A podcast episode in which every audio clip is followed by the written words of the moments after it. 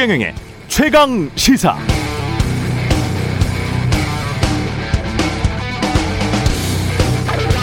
네, 제가 어제 서울 강남구 압구정동에 갈 일이 있었는데요. 길거리를 걷다가 부동산 매물에 눈이 가더군요. 211제곱미터 땡땡 아파트 매매 73억 원. 163제곱미터 땡땡 아파트 53억 원. 48평 로얄층 금매. 금매랍니다. 금매가 48억 원. 뭐 그랬습니다. 이걸 사진에 찍어서 우리 제작팀 SNS에 올렸더니 숫자로만 보일 뿐 이제 무감각해졌다. 이런 반응이 나왔습니다. 이게 얼마나 큰 숫자인지 이제 무감각해졌다는 반응은 중요한 의미를 지닙니다. 우리가 횡단보도에서 빨간불을 보면 빨간불이다. 이렇게만 생각하고 그냥 길을 지나가 버리나요? 아닙니다. 아, 빨간불이니까 멈춰야지. 이렇게 인지하고 판단해서 가던 발걸음을 멈추지요. 그런데 숫자나 가격이 너무 커져버려서 이게 얼마나 큰 숫자인지 이제 잘 느껴지지도 않는다. 무감각해졌다. 그건 마치 개, 개구리가 따뜻한 물 속에서 점점 뜨거워지는 온도를 감지하지 못한다는 뜻. 가격으로 봤을 때는 위험이 이제 코앞으로 왔다는 걸 의미할 수 있습니다. 자, 여기까지 올라왔으니까 이제 마지막 불꽃으로 73억 원짜리 오래된 아파트들도 재건축에 기대감을 안고 100억 원 한번 찍어 볼까요? 자본주의 변하지 않는 이론 산이 높으면 골이 깊다. 돈은 수익률이 높은 곳으로 흐른다. 가격이 충분히 올랐다면 수익률은 떨어진다. 가격이 떨어져 버리면 그 시장에 돈도 빠져나간다. 이게 제가 믿는 자본주의 자연 평형 이론입니다. 부동산 가격 위태위태합니다. 금융당국의 고민이 깊어질 수밖에 없는 시점이네요.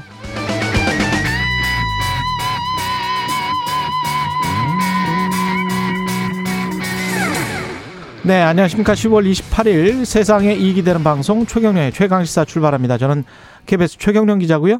최경련의 최강시사 유튜브에 검색하시면 실시간 방송 보실 수 있습니다. 문자 참여는 짧은 문자 50원, 긴 문자 100원이 드는 샵 9730 무료인 콩 어플 또는 유튜브에 의견 보내주시기 바랍니다. 오늘 1부에서는 박합수 KB국민은행 부동산 수석 전문위원과 부동산 시장 한번 알아보겠고요. 2부에서는 추미애 전 법무부 장관 만납니다.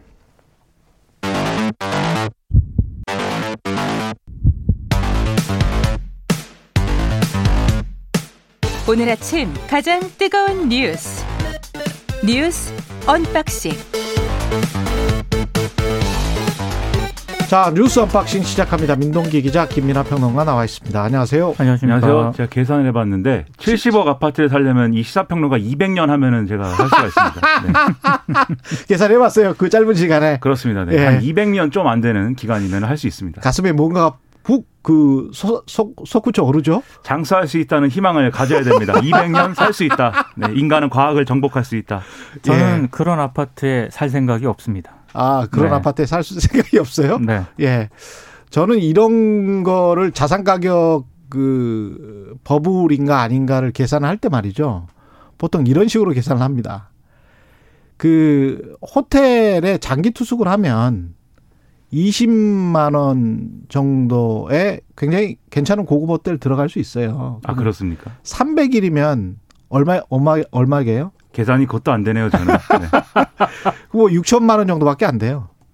6천만 그러니까 원 정도밖에라니요. 네. 아닌 거예요. 6천만 원이면 10년 살면 6억이죠. 그렇죠. 예. 100년 살면 60억이에요.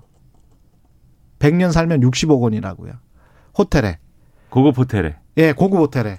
그러니까 그 자산의 부동산 가격이 너무 높아져서 그 땅에 또는 그 건물에 그 공간에 눌러 앉고 사는 그 돈의 액수를 다른 재와 다른 서비스랑 한번 비교를 해보세요. 이게 정상적인 건지. 그렇게 한번 비교를 해보시고 본인이 살 수 있는 기간. 저 같으면 50이 넘었기 때문에 제가 뭐 이제 살아봐야 뭐 20년, 30년 사는 거죠. 모르죠. 100년 시대입니다. 네. 150년 더 살지 그건 모르는 겁니다. 그렇기 때문에 어 그런 저런 것과 비교를 해서 부동산 가격을 한번 계산을 해 보시고 자가 보유율 같은 경우도 어 한국이 지금 60%가 넘었습니다. 전국적으로 따지면 한 네. 61% 정도 되는데 우리가 한국 언론이 가장 그 희한하게 한국 언론만 쓰는 단어가 하나 한 가지 있는데 몇 가지들이 있는데 그 중에 하나가 무주택 실수요자라는 거거든요. 다들 집을 살 것을 예정하고 있는 그렇죠. 네. 정확합니다. 무주택이면 다 실수요자라는 게 한국 언론의 어떤 가정과 전제인데 미국처럼 1인당 GDP가 우리보다 두 배 정도 높은 나라도 어 자가 보유율이 65% 정도 됩니다. 네. 공산 국가가 아니면 100% 자가 보유, 보유율을 보유하고 있는 자본주의 국가 선진국은 없어요. 우리보다 아, 그럼- 아무리 부자 국- 나라라고 하더라도. 그런 나라는 지구상에 존재하지 예. 않습니다. 뭐 러시아 같은 나라 뭐뭐 그런 공산 국가들은 있을 수가 있습니다. 있을 수가 있는데 자본주의 국가에서 그러니까 제가 말씀드리는 거는 61%에서 앞으로 100%가 사게 될 것이다. 40%는 남았다라는 게 아니고요. 앞으로 5%도 안 남았다. 살 사람들이. 아파트라는 것 자체가 공산주의가 만들어낸 문물인데 예. 한국에서는 시사평론가 아파트에도 못 살고 호텔에도 살 수가 없습니다. 그래서 오늘 이 얘기 제가 괜히 꺼내가지고 네, 예. 죄송합니다. 네. 슬슬 본론으로 들어가겠습니다. 예. 오늘 첫 번째 뉴스는 역시 노태우 전 대통령 의 국가장이네요. 예. 정부가 국가장으로 치르기로 결정을 했고요. 다만 국립묘지 안장은 하지 않기로 결정을 했습니다. 정부가 일단 밝힌 내용은 12.12와 5.18과 같은 역사적 과오가 있긴 하지만 남북 기본 합의서 등 국- 국방 정책에 공헌을 한 점, 그리고 형선고 이후에 추징금을 납부한 노력 등을 고려했다 이렇게 설명을 하고 있는데요. 일단 국가장 장례위원장은 김부겸 국무총리가 맡고요. 전해철 행- 행안부 장관이 장례 집행위원장을 맡습니다. 26일부터 30일까지 장례 기간이 5일장으로 치러지고요. 연결식과 안장식은 30일에 거행이 됩니다. 이 기간 동안 국가, 지방자치단체, 공공기관은 조기를 개항을 하게 됩니다. 근데 비판도 만만치 않게 제기가 되고 있습니다. 비판의 내용은 제가 굳이 설명을 하지 않아도 많은 분들이 아실 거고요. 예. 아, 특히 이제 이용섭 광주시장 같은 경우에는 뭐 정부의 입장은 충분히 이해를 하지만 광주시는 이 광주 시민의 뜻을 받들어서 국기의 조기 개항이라든가 분향소 설치를 하지 않겠다. 어제 이렇게 공식 입장을 밝히기도 했습니다. 그러니까 일각에서 국가장법을 개정해야 된다. 이제 송영길 이 민주당 대표도 그 얘기를 했는데 그런 지적이 나올 수밖에 없는 게요. 이 노태우 전 대통령의 경우에는 이제 지금 국무회의에서 그 이유를 이제 설명을 한 거죠. 이게 지금 국가장법에 보면은 어 뭔가 국가와 사회에 현저한 공헌을 남겨야 되고 국민의 추앙을 받는 사람이 사망했을 때 그리고 전직 대통령 등등 당선인 등등이 사망했을 때 국가장을 하게 돼 있는데 여기에 해당하는 것, 공훈에 해당하는 것을 이제 어, 이 남북 기본 합의서 등의 북방 정책으로 공헌한 것이다. 이렇게 이제 이유를 설명한 것인데 이게 사실은 각 정부에서 정권마다 과거를 어떻게 해석하느냐에 따라서 달라질 수 있는 것이잖아요. 그리고 예. 전두환 씨라든가 그다음에 지금 예우가 박탈된 박근혜, 이명박 전 대통령 등등에 대해서는 어떻게 적용할 거냐에 대한 논란이 계속 불거질 수밖에 없기 때문에 이것은 결격 사유나 제한 사유를 더 이제 추가해 가지고 보완할 필요가 있다는 논의가 또 예, 이제 얘기가 진행되고 있어서 이 결론을 정치권이 낼 수 있을 것이냐 그게 좀 필요해 보입니다. 예. 그리고 우리가 이제 국가라는 것도 우리가 서구 민주주의를 도입하고 있기 때문에 국가라는 게 사실은 정부를 의미하는 건 아니거든요. 그렇습니다. 명확하게 이야기를 하자면 정부에서 그렇게 결정을 했다는 거고 국가는 정부와 시민 사회로 구성이 돼 있는 거지 않습니까? 그래서 시민 사회는 다른 생각을 충분히 할 수 있습니다. 그리고 예. 개인적으로 그렇습니다. 개인적으로 좀 안타깝게 생각을 하는 건 이게 전두환 씨보다는 좀 나았다라는 그런 평가를 많이 하지 않습니까? 예. 우리의 기준이 저는 전두환 씨가 되면 곤란하다고 생각을 합니다. 네. 너무 저희- 낮다. 네. 너무 낮다. 우리 전두환이 너무. 낮습니다. 그렇게. 예. 네. 그게 아무래도 노태우 전 대통령이 이제 그 5.18 광주 민주화 운동에 있어서 강제 진압을 하고 유혈 진압을 하는데 책임이 있다라는 것은 공식적으로 사법부의 결정으로 확인이 된 거잖아요, 사실. 그렇죠. 그 대목에 그 대목하고 그다음에 12.12 쿠- 12.12 쿠데타의 결정적인 어떤 그러한 역할을 했다는 거 음. 이것은 역사적으로 당연히 이것은 우리가 어, 긍정적으로 평가할 수가 없고 이런 부분들은 당연히 우리가 이제 좀 되돌아봐야 되고 지적해야 될 부분이죠. 음. 다만 이제 정부가 이렇게 결정한 과정에서는 그 이후 이 집권 이후에 이제 이것들을 공으로 평가한 것인데 예. 그 대목에서는 사실 전두환 씨하고의 차이가 있는 것은 또 분명합니다. 그래서 이제 의견이 분분할 수 있겠지만 지금 민 기자님 얘기하신 대로 국가장 이 국가의 어떤 장례를 통해서 이 사람을 어떻게 기릴 것이냐의 기준에 있어서는 음. 좀더 기준이 높아야겠다. 저도 예. 거기에 상당히 동감을 합니다. 국민의힘 강원권 토론회가 열렸고요. 저도 잠깐 봤는데 재밌더만요. 어제 몇 가지 재밌는 장면이 진짜 예. 나왔습니다. 특히 윤석열 후보 같은 경우에 자신의 그 고발 사주 수사의 부당성 있지 않습니까? 예. 이걸 굉장히 강조를 하면서 다른 후보 길게 이야기하더라고요. 다른 후보에게 예. 질문을 했거든요. 원희룡 후보에게 질문했고 호응을 예. 안 했습니다. 원희룡 후보 같은 경우에는 예. 왜 저한테 물어보는지 모르겠다 이렇게 얘기를 했고요. 그리고 어, 비슷한 취지의 질문을 홍준표 의원한테도 했거든요. 예. 그러니까 이 고발 사주의 수사가 굉장히 부당하다 이런 점을 얘기를 하면서 이게 정치 공작 아니냐, 그렇습니다. 나를 탄압하는 게 아니냐 이런 취지로 이제 물어본 것이죠. 그러니까 호응을 예. 기대하면서 질문을 했는데 여기에 예. 대해서 홍준표 의원은 좀 딱하다. 예. 여기는 대선 토론장이다 이렇게 얘기를 했고요. 음. 그리고 본인이 수사할 때는 정당한 수사고 본인이 수사 당할 때는 정치 공작이라고 하는 거냐. 오히려 이렇게 반격하는 모습을 보여서 그렇게 큰 실익은 없는 것으로 지금 평가가 되고 있습니다. 평론가 입장에서는 이제 홍준표 의원이 옳은 말을 한 거예요. 왜 네. 본인이 검사 일 시절에는 그렇게 이제 많은 좀 과하다는 평가를 일각에서는 받을 정도의 이제 수사를 하는 거에 대해서 정당성을 많이 강변을 했는데 본인 수사 대상이 되니까는 이렇게 얘기를 하는 것에 대해서는 당연히 이제 비판이 있을 수밖에 없죠. 다만 이제 전략적인 포석을 이것을 다른 상대 경선 후보들에게 이 고발사주 이 수사 공수처 수사에 대한 부당함을 얘기를 하면 공감해 줄 것이다라고 기대를 했다면 예. 그것은 이제 오산이었을 수밖에, 수밖에 없는 게 여기에 다른 후보들이 공감을 해줘 갖고 얻을 것은 역시 이제 그럼 대여 전선의 최전선은 윤석열 전 총장이다. 이거에 동의해 주는 것밖에 안 되는 거거든요. 그렇죠. 공감해 줄 리가 있겠습니까? 네, 약간 좀 불행해 보이긴 했지만 좀 잘못된 전략이었던 것 같습니다. 이번에도 저 H2O 나왔습니까? 수소 논쟁? 이게 이재명 그 민주당 후보가 예. 탄소세 도입을 하겠다 뭐 이렇게 아, 얘기를 탄소세. 했잖아요. 예. 이걸 가지고 이제 논쟁을 했는데 여기에 이제 원희룡 전 지사가 탄소세에 대한 입장을 묻습니다. 홍준표 후보에게? 홍준표 후보에게. 그러니까 예. 이제 홍준표 후보가 굉장히 좀 불쾌한 표정으로 음. 이왜 장학 퀴즈로 묻냐 질문이 야비하게 느껴진다. 요게 이제 전작이 있지 않습니까? 예. 지난 18일 토론회에서 이른바 그 수소 경제와 관련해서 예. H2O 파문이 불거졌기 때문에 홍준표 의원 예. 입장에서는 홍준표 후보가 수소가 뭐냐고 하니까 이제 H2O라고 그렇죠. 했어요. 아마 예. 그 예. 맥락의 연장선상에서 이 질문을 받아들였던 것 같아요. 예. 그래서 이제 불쾌한 그렇게 얘기 불쾌한 답변을 하니까 원희룡 전 지사가 인신공격 내지는 왜 비아냥으로 대응을 하냐. 사과하라면서 목소리를 굉장히 높였고요. 예. 그래서 약간 고성이 오갔습니다. 예. 그러니까 이제 이 다음 그 주도권 토론이 유승민 전 의원이었거든요. 예. 유승민 전 의원이 한마디 합니다. 두 사람 사이에 있으니까 귀가 아프다.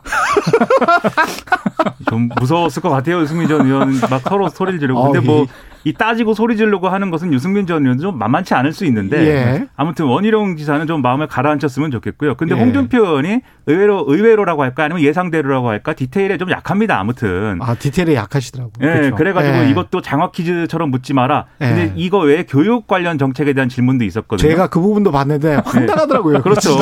고교 학점제 이런 거 물어봤는데. 예. 그게 무슨 정책인지를 사실은 몰랐던 게 거의 분명해요. 지금 답변을 쭉 들어보면 모르고 그냥 계속 그렇죠. 둘러대더라고요. 그리고 이제 유승민 네. 전 의원이 질문한 거에 대해서는 교육은 뭐다 정교조 문제이다 이렇게 답을 한다든지 예. 그렇죠. 그런 네. 부분들에서 디테일이 약하다라는 게 보였는데 다만 홍준표 의원이 어제 항변하기로는 예. 이건 경선 토론이기 때문에 내가 봐주는 거다. 본선 가면 난 다르다 이렇게 얘기를 했습니다. 과연 그럴까요? 일단 그럴 기회가 주어질 수 있을 것인지 손에 땀을 줍니다. 예.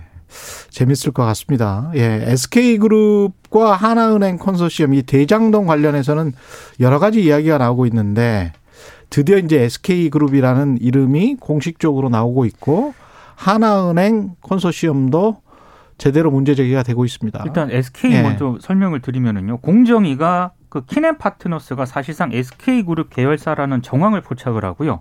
지난 20 5일 SK그룹을 현장 조사를 했습니다. 이 키넨 파트너스는 뭐 화천대유에 예, 화천대유에게 그 400억 원 400억을 빌려준 회사인데 예. 그 최태원 SK그룹 회장의 동생이죠. 최기원 SK 행복나눔재단 이사장이 이제 관여된 그런 회사인데 음. 이 공정위는 이렇게 판단을 하고 있는 것 같아요. 최기현 이사장이 키넨 파트너스에 자금을 댄 것뿐만 아니라 예. 실질적으로 이 회사를 소유를 하고 있는 것으로 일단 판단 의심을 하고 있고요. 음. 만약에 진짜로 공정위가 현장 조사를 통해서 키넨 파트너스가 SK 그룹의 위장 계열사로 드러나게 되면은 이게 이제 검찰 조사로까지 이어질 수 있기 때문에 그렇죠. 일단 공정위가 현장 조사를 했고 어. 어. 떤 결론을 내놓을지를 좀 봐야 될 것 같습니다. 그러니까 이런 의미인 거죠. 키넨 파트너스가 뭐 경영 컨설팅도 하고 투자 뭐 이런 그런 대행도 뭐 하고 뭐 이런 역할을 막 하는 건데 이게 최기원 이사장이 어 자기가 돈을 빌려준다든지 자기가 투자를 해가지고 이 키넨 파트너스가 돈을 굴리도록 한다 이런 개념이면 예. 최기원 이사장이 어떤 개인적인 어떤 투자이고 개인적으로 돈을 불리기 위한 목적으로 결국 그 돈이 화천대유 초기 자금까지 갔다라고 이제 할 수가 있는 건데 그게 아니고 지금 공정위가 조사를 하는 내용에 전제가 된 것처럼 SK의 어떤 위장 계열사다 이럴 경우에는 그 돈이 최기원 이사장의 개인으로부터 온 돈인 건지 아니면 어떤 방식으로든지 그룹 운영과 관계된 어떤 자금과 관계가 있는 것인지 그렇죠. 또는 최기원 이사장뿐만이 아니라 최태원 회장도 음. 연관이 돼 있는 그런 어떤 이 총수 일가의 뭐 돈인 것인지 이런 것들이 추가적 쟁점이 될 수가 있거든요. 그렇죠. 예. 그래서 공정위의 판단이 상당히 주목이 됩니다. 하나은행 콘소시엄은 이게 뭐죠? 그러니까 이게 그 곽상도 의원이 예. 이제 좀 개입이 되는 그런 사건인데요. 음. 검찰이 화천대유가 참여한 하나은행 컨소시엄 구성 과정에 무소속 곽상도 의원이 도움을 정황을 도움을 준 정황을 포착해 수사 중입니다. 이게 2015년 3월 당시에 대장동 개발 사업자 공모를 하고 있었잖아요. 그때 화천대유가 하나은행과 컨소시엄을 구청, 구성을 해서 입찰에 참여를 했거든요. 예. 근데 하나은행 컨소시엄이 산업은행 컨소시엄과 당시 경쟁을 하고 있었습니다. 근데 그 당시 하나은행 측이 산업은행 컨소시엄에 참여한 부국증권 측으로부터 동업 제안을 받았다라고 하거든요. 아, 동업 제안을 받았다. 그러니까 만약에 하나은행이 그 동업 제안을 받아들이게 되면은 음. 하나은행 컨소시엄이 깨지게 되는 거고요. 그렇죠. 산업은행 쪽으로 가게 되는 거죠. 그렇죠. 그렇게 예. 되면 화천대유 입장에서는 사업 자체가 이게 좌초될 상황에 처해 있기 때문에 전주를 잃어버리게 되는 거네요. 그렇죠. 예. 그래서 이제 당시 곽상도 의원과 친분이 깊었던 김만배 씨가 곽상도 의원을 통해서 당시 김정태 하나금융지주 회장에게 부탁을 해서 음. 컨소시엄이 깨지지 않도록 부탁을 한 것으로 검찰이 의심을 하고 있고 참고로 김정태 회장, 곽상도 의원, 김만배 씨는 다 성균관대죠. 성균관대 동문입니다. 그리고 곽상도 의원 아들에게 50억이 간 거 있지 않습니까? 이게 검찰이 판단했을 때는 이 곽상도 의원이 이런 식으로 화천대유에 도움을 줬고 그 대가로 아들 곽병채 씨를 취업시킨 다음에 음. 수익이 나니까 50억을 요구를 한 게 아닐까라고 검찰이 좀 의심을 하고 있는 거죠. 지금 말씀하신 대로 결국은 하나은행 정도의 이 김정태 회장 정도를 설득할 수 있는 인물이라고 한다면 사전에 이런 정황이 있었는데 그건 굉장히 이제 정치적 무게감이 있는 인물일 수밖에 없죠. 그리고 이 얘기가 사실 지난번에 경기도 국정감사에서도 나온 적이 있는데. 예. 아무래도 검찰 검찰에서는 이 남욱 변호사하고 그다음에 정영학 회계사의 녹취록 등등 이런 것들을 토대로 해서 아마 이런 정황을 좀 잡은 것 같아요. 왜냐하면 결국 이렇게 됐을 때 이 문제 이 문제를 책임져야 될 사람 누구냐면 김만배 씨거든요. 김만배 예. 씨가 50억을 결국은 곽상도 아, 곽상도 의원 아들에게 준 셈이 되니까. 그렇죠. 그래서 이 부분에서 이제 이런 증언들이 일부 확인됐을 가능성이 있는데 다만 이게 어떤 확정적인 어떤 혐의는 아닌 것 같은 게 음. 일단 검찰에서 이 부분도 의심하지만 다른 부분 예를 들면은 그 개발할 때 그 당시에 거기 문화재가 뭐 있어가지고 음. 그것을 뭐 어떻게 처리해 줬는 지 등등에 대해서도 문화재청을 압수수색을 했기 때문에 예. 이 50억의 대가성이 어떻게 규명되느냐 이것에 대해서 수사를 몇 갈래로 지금 진행을 하고 있는 것 같아요. 그래서 곧 예. 그 결과가 눈에 잡히지 않을까 이렇게 생각이 됩니다. 성남 도계공 전 사장이었던 황무성 씨 관련해서도 계속 이야기가 진행되고 있습니다. 그러니까 사직을 강요당했다는 의혹이 제기됐다는 걸 어제 뭐 말씀드렸죠. 예, 뭐 전해 드렸었는데요. 근데 한겨레가 보도한 내용을 보면 그 황무성 전 사장이 당시 사기 혐의로 기소가 돼 가지고요 형사 재판을 받고 있었던 것으로 확인이 됐습니다. 아, 기소 중이었다. 예, 그러니까 사기 혐의로 불구속 기소가 된 시점이 2014년 6월 32일이었는데 예. 이걸 수사했던 곳이 수원지검이었거든요. 예. 어, 그래서 지금 이렇게 이 사직을 강요당했다는 그런 의혹과 관련해서 정확하게 왜 황 전 사장이 사표를 강요를 받았는가 이 부분을 검찰이 일단 우선적으로 수사를 해야 된다. 실제로 그 대장동 의혹과 관련된 것이었는지 아니면, 아니면 기소당해서 사장 당신이 하는 게 부적절하다. 예. 그렇게 판단을 해서였는지 실제로 조선일보 보도를 보면은 당시 그 이 황전 사장과 관련해 가지고요. 성남시청 감사관실에서 두 번 정도 호출했다라고 하거든요. 음. 근데 그 호출한 이유에 대해서도 어, 좀 확인을 해봐야 될 것 같고 여러 가지로 단정할 수는 없는 그런 문제인 것 같습니다. 그러니까 이게 문제가 뭐냐면 그런데 여기서 추가적으로 이 나오는 쟁점이 이게 대장동과 관련이 있느냐 없느냐 이것도 있지만 결국 이 사람이 그만두게 된 과정이 이 이재명 당시 성남시장의 직권 남용에 해당하느냐 아니냐도 이제 쟁점이 그렇죠. 될 수가 있어요. 별개로 네. 대장동과는 별개로.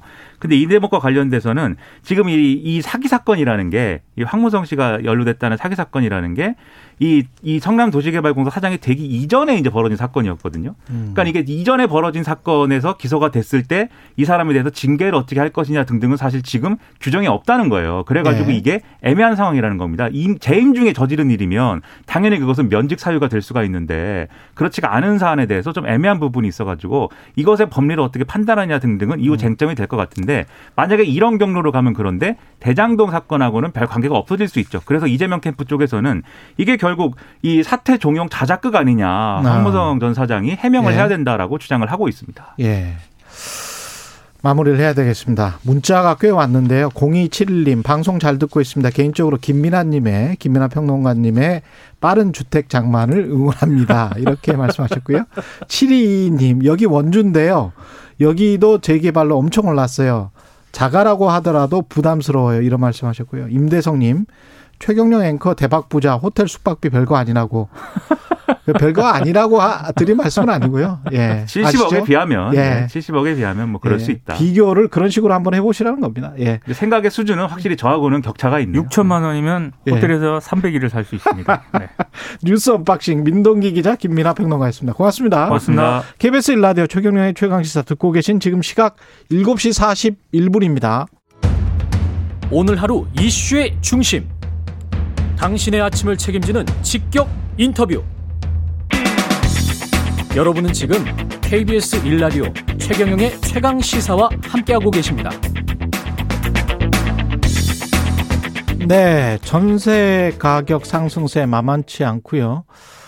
그리고 매매값도 뭐 어, 아직은 오르고 있는 것 같습니다. 지난해 임대차 보호법 시행에 이어서 정부 대출 규제 에 맞물리니까 전세 난도 좀 가중되고 있는 것 같고요. KB국민은행 박합수 부동산 수석 전문위원 연결돼 있습니다. 안녕하세요. 네, 안녕하십니까. 예. 일단 시장 동향 차례차례 좀 살펴보죠. 전세 시장부터, 전월세 시장부터 어떻습니까? 움직임이? 예, 최근에는 이제 연말까지 총량 한도 제한해서 전세 대출을 제외한 이런 것이 뭐 일정 부분 안도감을 좀 들긴 합니다만 아직까지는 이제 임대차법 시행에 대한 여파나 입주 물량 감소 이런 전반적인 어 아직 그 상승 변수가 좀 자리하고 있는 상태여서 예. 상승 기미가 줄어들지는 않고 있는 겁니다. 물론 어 수치적으로는 약간 좀 둔화되는 모양새가 나타나고 있습니다. 예. 한국 부동산원 주간 아파트 자료에 따르면은 어, 지난주 전세 가격 상승률은 이제 0.18 이렇게 기록, 기록을 했는데요. 예. 7월 마지막 주가 0.22%입니다. 이렇게 해서 음. 약간씩 좀 둔화되고 있는 상황이긴 한데 이미 뭐 연초 대비 누적으로 따지면 7.5%나 이렇게 올라 있는 상황이긴 합니다. 예. 근데 전세값이 이렇게 같이 동반 상승하면 매매값을 그 뒷받침해 줄 수가 있고 견고한 지지 기반이 되잖아요. 사실 전세값보다는 떨어지지 않을 것이라는 믿음이 있기 때문에 갭 투자를 하려고 하는 사람들 일종의 이제 예, 예. 그런 사람들이 봤을 때는 어 전세가 가령 8억이고 매매가 10억이면 2억만 네. 있으면 어떻게 할 수 있네 뭐 이런 생각을 하게 되지 않습니까? 그래서 전세가가 좀 떨어져야 매매가도 좀 같이 떨어질 수 있는 그런 패턴이었는데 네. 예 이번은 이번에 이 지금 최근 몇 년 동안은 전혀 그런 것 같지가 않습니다. 우선 이제 그 매매가 대비 전세 가격을 전세가율이라고 하는데 예. 어, 이것은 지금 전국적으로 한 60% 수준으로 어, 돼 있다고 보시면 됩니다. 예. 근데 말씀하신 대로 이제 80%까지 올라간 것은 뭐 상대적으로 매매 가격이 주춤하거나 하락할 음. 때 는 이제 전세값이 많이 올라서 그렇게 80%까지 올라간 적도 있긴 했고요. 예. 최근 들어서는 이제 그런 기류는 많지는 않습니다. 심지어 이제 50%대까지 떨어져 있는 지역들도 아 어. 다수 있고 예. 그래서 전세 가격이 매매 가격을 밀어 올린다기보다는 예. 지금은 오히려 매매 가격이 상승하면서 예. 전세 가격을, 가격을 역으로 견인하는 이런 시기라고 볼 수가 있어요. 아, 그래서 그렇군요. 예. 예, 그래서 이제 예를 들면 뭐 서울의 아파트 값 10억짜리가 15억으로 올랐다고 하면 예. 전세 가격은 이제 60% 정하면 6억이었는데 15억이니까 이게 60% 9억으로 올라가는 격이 되는 거거든요. 지금 이 순간에는. 아, 전세 가율은 또 보다 전세 가율은 똑같은데 이제 가격은 올라가게 돼 버린 거네요.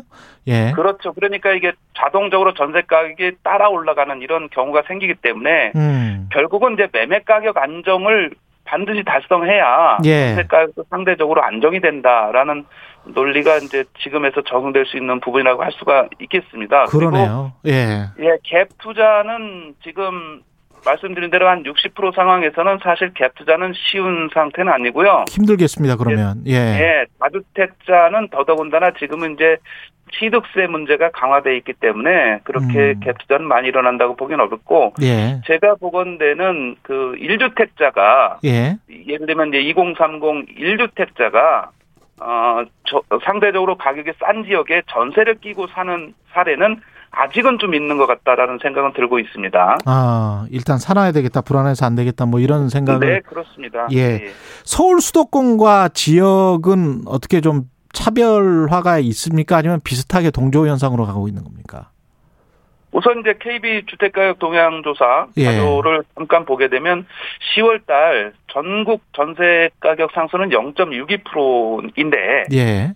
서울은 0.64, 어, 수도권은 이제 0.72 정도 돼요. 인천, 경기 합쳐서. 확실히 높군요. 예. 예, 근데 이제 5개 광역시는 0.54, 예. 기타 지방 0.42입니다. 이렇게 본다 그러면 수도권 위주로 좀 높고 5개 광역시 지방 순으로 이렇게 낮아지는 이런 상황을 보이게 됩니다. 예. 그만큼 이제 다행스럽게도 이런 지방 지역의 상승률은 뭐 수도권에 거의 뭐 한 60% 수준으로 이제 상승률이다 이렇게 보면은 어 다행히 5개 광역시나 기타 지방은 좀 어, 상승률에서는 안정되는 이런 기미를 보이고 있다로 볼수 있습니다.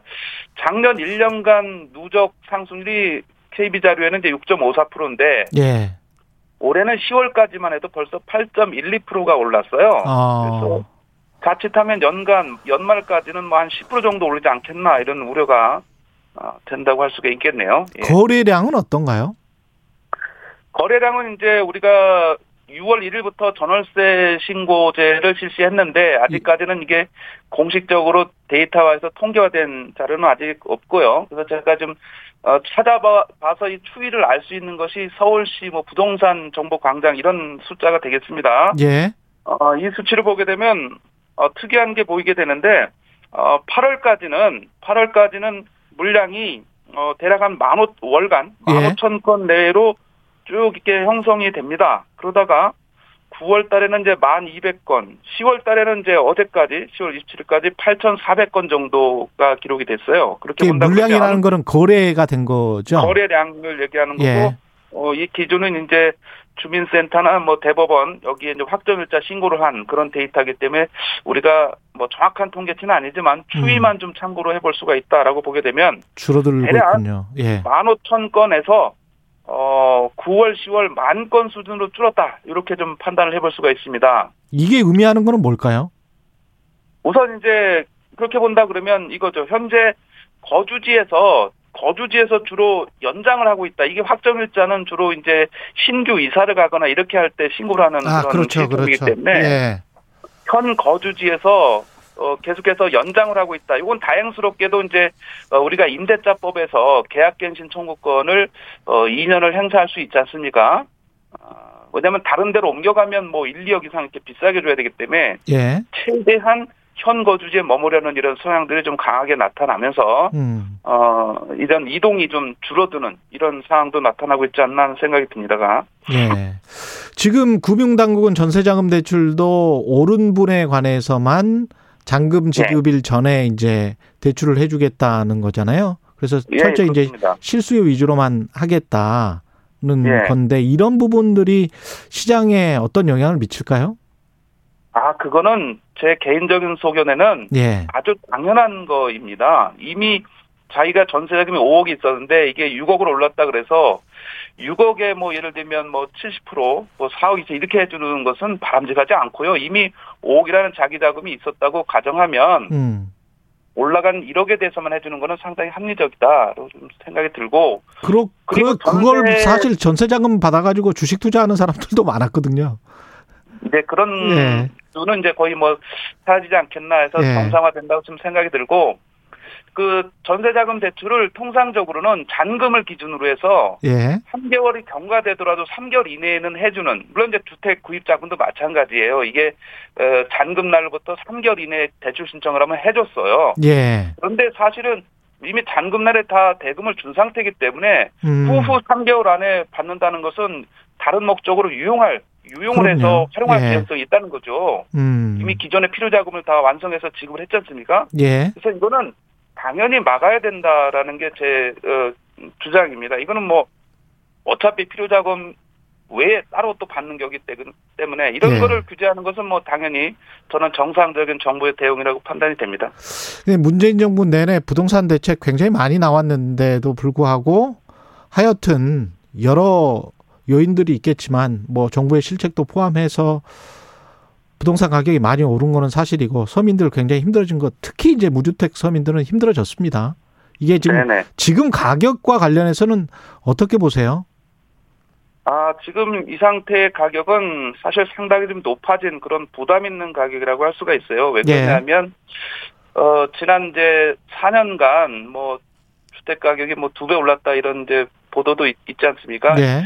우선, 어, 그때 당시에 우리가 이제 주택의 구매력 기준으로 쓰는 TIR이라는 그 기준을 보게 되면, 어, 서울 기준으로 9에서 한 10 정도밖에 안 됐어요. 예. 근데 지금은 어, 18.8, 거의 뭐 19 정도를 기록하니까, 음. 19년치 자기의 연간 소득을 다 모아야 집을 산다는 이런 상태이기 때문에, 하나도 안 쓰고.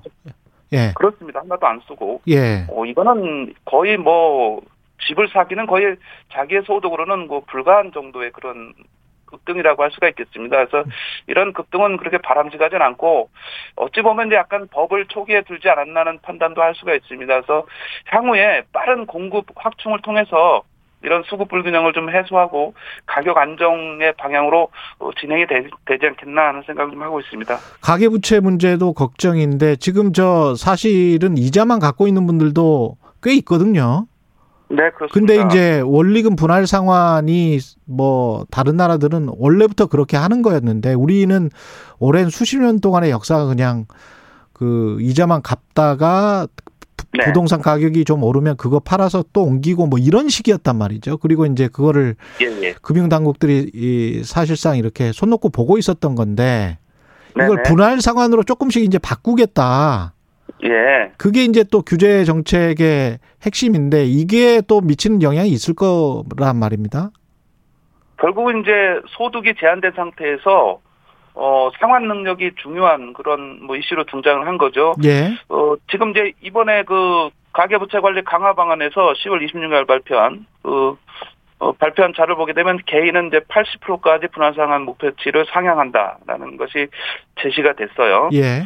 음, 이것은 이제 어떤 면에서는 이자만 내는 이런 거치 기간을 줄이고 원금과 이자를 동시에 상환하는 이런 비중을 높이게 되면 당연히 예, 상환 능력의 한계가 되기 때문에 어, 매수 자체가 좀 어려워질 수 있는 측면은 뭐 당연히 있다고 할 수가 있겠습니다. 예. 어, 이런 거는 이제 어떤 면에서는 전체적으로 어, 가계부채 대출을 좀 적게 받는 내지는 음. 또 매수 수요를 어, 나름대로는 좀 누그러뜨리는 이런 영향으로 작용을 할 것으로는 보여지고요. 다만 이제 이런 부분들이 중산층이나 저소득층의 음, 내집 마련을 좀 더 어렵게 할 수 있는 측면에서 알겠습니다. 검토는 필요하지 않나 생각이 듭니다. KB국민은행 박합수 부동산 수석 전문위원이었습니다. 고맙습니다. 네, 감사합니다.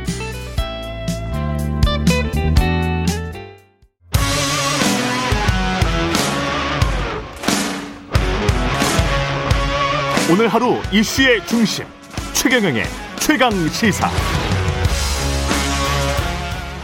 네, 더불어민주당 이재명 대통령 선거 후보와 경선 주자였던 추미애 전 법무부 장관이 어제 오찬 회동을 가졌습니다. 내년 대선 승리를 다짐했고요.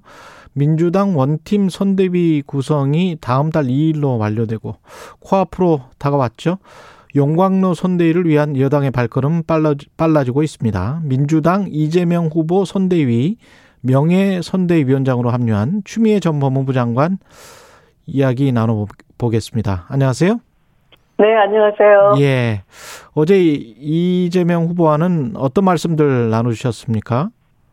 네, 선거에 임하는 각오를 서로 말씀을 드렸고요. 예. 어, 저는 수구 냉전 보수 세력의 부활을 막고 또 21세기 선진 민생 강국으로 발돋움을 하느냐 마느냐 그런 일대 대전을 각오하고 있다라고 말씀을 드렸고요. 예. 어, 제가 또 그 네가티브에 빠지지 말고 어, 개혁을 넘어서는 사회 대전환 이게 필요하다라고 어, 또 계속 강조를 해왔는데 또 그 말씀을 나누고 예. 아, 그래서 이제 제가 명예선대위원장 겸또 예. 사회 대 전환 위원장을 맡게 됐습니다. 명예선대위원장은 어떤 직함인가요? 공동선대위원장하고는 어떻게 다른 건지도 궁금하고요. 네, 에, 후보를 후보의 선거를 뒷받침하기 위해서 어, 제일 위로는 상임 고문이 있고요. 예. 네, 그리고 아래로는 공동선대위원장이 있는데요. 예. 어, 그, 함께 뛰셨던 후보, 어, 정세균 후보님, 또 이낙연 후보님은 그 상임 고문으로 수락을 하셨고, 예. 네, 그 위에, 후보 위에 있는, 예. 어, 그리고 당내 그 역할을 해야 되는 중진 의원들은 공동선대위원장을 하셨어요. 예. 네, 그래서 저는 이제 개혁의 기치를 에, 시종일관 말씀을 드렸고, 예. 어, 또 지지자들 가운데 한뭐 이재명 후보님 지지자와 저의 지지자의 합이 예. 한60% 가까이 되니까 아. 아, 역시 이제 에, 민주당이 중도층을 두텁게 하기 위해서는 이런 아, 개혁 우군을 어, 결합시키고 기대치를 높이는 거다라고 생각을 하고요. 이제 그런 이 역할이 명예선대위원장을 통해서 좀 수행이 이 현장에서 좀 많이 돼야 되겠다라는 데 공감을 하고 명예선대위원장이 된 겁니다. 아까 그 수구 냉전 세력의 부활을 막는 대선이 되어야 한다 이런 말씀을 하셨는데 그러면 수구 냉전 세력이 국민의힘으로 규정을 하시는 거죠? 지금 그 대장동 사건을 보면 어, 검찰, 언론, 재벌, 야권의 그런 정치 세력, 어, 뭐 그런 그 카르텔이지 않습니까? 예. 어, 그런 그 카르텔에서 그 보면 이제 개혁 저항 세력으로 그 개혁의 입구를 검찰이 결국 수문장처럼 지키고 있는 형국이 되는 것이죠. 음. 네, 그래서 사회 대 전환을 하기 위해서는 그런 개혁부터도 사실은 아, 다 그 조절하지 말고 감당을 해야 된다라는 것이죠. 예. 네. 지금 사회 대전환 위원회 위원장도 맡으셨는데 그러면 사회 대전환 위원회도 결국은 대장동 같은 상황을 막기 위한 그 원래 이제 주장해 오셨던 게 지대 개혁이나 뭐 이런 것들이기 그렇습니다. 때문에 네, 네. 그런 것과 이제 맞닿아 있는 겁니까? 어, 검찰개혁, 지대개혁 그런 개혁 과제뿐만 아니라 예. 어, 앞으로 우리 사회가 나아가야 될 탈탄소 시대를 맞이하기 위해서는 어, 역시 그 대, 정의로운 대전환을 해내야 되는 것이고 예. 그걸 또 하지 않으면 그 기후 정의를 공동으로 세계 공동의 가치로 내세우고 있는데 거기에 대해서도 우리가 합류를 할 수가 없고 또 그런 기술에 있어서도 후진국으로 돼버리는 거죠. 음. 아, 그래서 디지털 혁신, 뭐 기후 정의, 아, 교육 혁신 이런 것이 다 함께 논의 주제인 것입니다. 예. 근데 본선에 가서는 이제 중도 확장성도 굉장히 필요하고 원팀이어야지 그게 또 가능할 것 같은데 네. 지금 저 이낙연 그 전 대표랄지 그 지지자들이랄지 어떤 유기적으로 화학적으로 다 결합하고 있는 것인가 어 의구심을 보내는 시선도 있는데 어떻게 보세요? 일단 이낙연 후보님께서 그 후보를 포용을 해주시고 또 격려도 해주시고 해서 예. 어, 또 상당히 그 원래 가지고 계시는 아주 신사적인 분이시잖아요. 음. 그런 품격 속에서 넉넉함을 보여주셔서 참 고마운 일이고요. 예. 사실 뭐 일부 지지자들은 어, 반발하는 분들도 있으시죠. 그런데 음. 에, 그런 그 강성 지지자가 그렇게 많아 보이지는 않습니다. 음. 대부분은 말씀하신 그 화학적 유기적 결합을 지지하고 어, 어, 오히려 거기에 에, 또 합류를 하는 어, 그런 분들이 훨씬 더 많은 것이 사실이죠. 예. 지금 저 김동연 전 경제부총리랄지 안철수 국민의당 대표 두 사람이 약간씩 뭐 다르기는 합니다만은 이른바 삼지대 이게 삼지대가 뭐 우파 삼지대도 있을 수 있고 진보 삼지대도 있을 수 있고요. 예. 네. 정의당도 어떻게 보면 삼지대라고 할 수 있겠죠. 아, 네. 예. 어, 어떻게 보세요? 이런 이게 중도 확장성과 또 맞물리면 결국은 선거에서 뭐 4, 5% 포인트 차이로 왔다 갔다 할 것이기 때문에 네. 어떻게 해야 될까요? 민주당 같은 경우는 전략을? 저는 김동연 부총리 같은 경우는 아, 음. 사실은 그 어, 김종인 어, 그 위원장도 면담을 하시고 예. 어, 있잖아요. 그래서 사실은 윤석열 후보가 어, 어떤 결격 사유로 실격을 할 경우에 대비한 예비 카드가 최재형 전 감사원장이었는데 실패했지 않습니까? 예. 그러면 김동연 후보는 제2의 최재형이다. 최재형이 또한 어, 인기가 오르지 않을 경우에 염두에 뒀던 예비 카드가 이제 김동연 아니었겠느냐. 아, 그렇게 보시는군요. 네, 네, 그렇게 예. 봤는데 예. 뭐 이분이 이제 스스로 그 준비하고 나가시겠다라고 하는데 그 제2의 최재형 카드도 그쪽에서는 접어진 마당에 또 나 홀로 뛰신다고 해서 되겠는지 하는 건 상당히 의문스러워요. 그래서 예. 뭐 별로 걱정 안 해도 될 상황 같고요. 지금 말씀하신 중도층 확 중도 확장성 이런 문제에는 예. 예전처럼 어, 이념의 중도 만 생각하면 그건 낡은 개념인 것 같아요. 음. 아, 예. 그래, 그래서 이제 자꾸 민생이냐, 개혁이냐, 이런 이분법에 쉽게 매몰이 돼버리는데, 예. 어, 저는 현재의 중도라는 것은, 음, 사실은 뭐 설문을 해도 잘다 답변을 안 하는 귀찮아 하시는 분들인데, 이분들의 관심을, 어, 끌어들이기 위해서는 정치 효능감을 높이는 건데, 그것은 곧 화려한 말 아닌 구체적인 실천을 보여서, 어, 정치 생산성을 증명을 하는 겁니다. 그래서 민생 개혁을 나눌 게 아니라 개혁은 곧 민생을 위한 것이고 국민을 위한 것이다. 국민의 고통을 덜어드리는 것이고 개혁은 따뜻한 것이다. 포용하는 것이다. 아름다운 것이다. 이렇게 자꾸 다가가야 되는 것이고요. 그걸 예. 결국 잘하는 세력이 더불어민주당 세력이다를 지금도 자꾸 개혁을 거리두려고 했는데 그게 아니고 이 따뜻한 개혁의 실체를 가지고 어, 다가갈 때 선거 승리가 가능하다. 그렇게 생각합니다. 윤석열 후보 같은 경우에 이제 그 계속 여당에 대한 공세, 여당 네. 후보들에 대한 공세를 늦추지 않고 있는데 이재명 후보와 문재인 대통령 청와대 회동을 두고도 잘못된 만남이다, 선거 개입 행위다, 뭐 네. 이리, 이렇게 이야기를 하고 지금 내각을 해체하고 거국 선거관리 중립 내각으로 개편하라 이렇게 네. 지금 주장을 하고 있지 않습니까? 네. 어떻게 생각하세요? 기본적으로 대통령은 더불어민주당 당적을 가진 분이시고요. 네. 또 임기가 끝나는 날까지 어, 그 국민에 대한 약속을 다 지켜야 되는 그런 어, 책임성이 있는 것이고요. 그걸 우리는 국정에 대한 책임이라고 하지 않습니까? 예. 네, 그래서 어, 그런 점을 에, 모르시고 자꾸 얘기하시는 것 같고요. 만 음. 그런 식으로 한다면 대통령 임기가 법에 정해져 있는데 임기를 이렇게 중도에서 이 차단하는 거나 마찬가지고요. 허수아비 대통령 만드는 것이겠죠. 그래서 어, 오히려 이 정치 검찰, 정치 중립을 어기고 그 정치 검찰 본인이 어, 뭐 대통령 자리가 무엇인지도 모르고 또 대통령의 행정부 수반이라는 기본 상식조차 무시하는 그런 발언을 한다는 것은 어불성설이다 생각을 합니다. 예. 지금 공수처가 손준성 검사 구속영장 신청했다가 기각이 됐는데 네. 이 고발 사주 의혹과 관련해서는 난항을 겪고 있는 것 같은데 이게 진실이 밝혀질까요? 어떻게 보십니까? 진실은 뭐 이미 그 밝혀졌다? 디지털 증거가 있는 것이고 거기서 손준성 그 어, 어, 혐의자가 하는 여러 가지가 사실은 전문가들의 눈으로 보면은 다 배척당하지 않습니까? 음. 그리고 이번에 영장 기각은 어, 법원이 상당히 정치적 결정을 한 것이다라는 오해를 살 수밖에 없습니다. 예.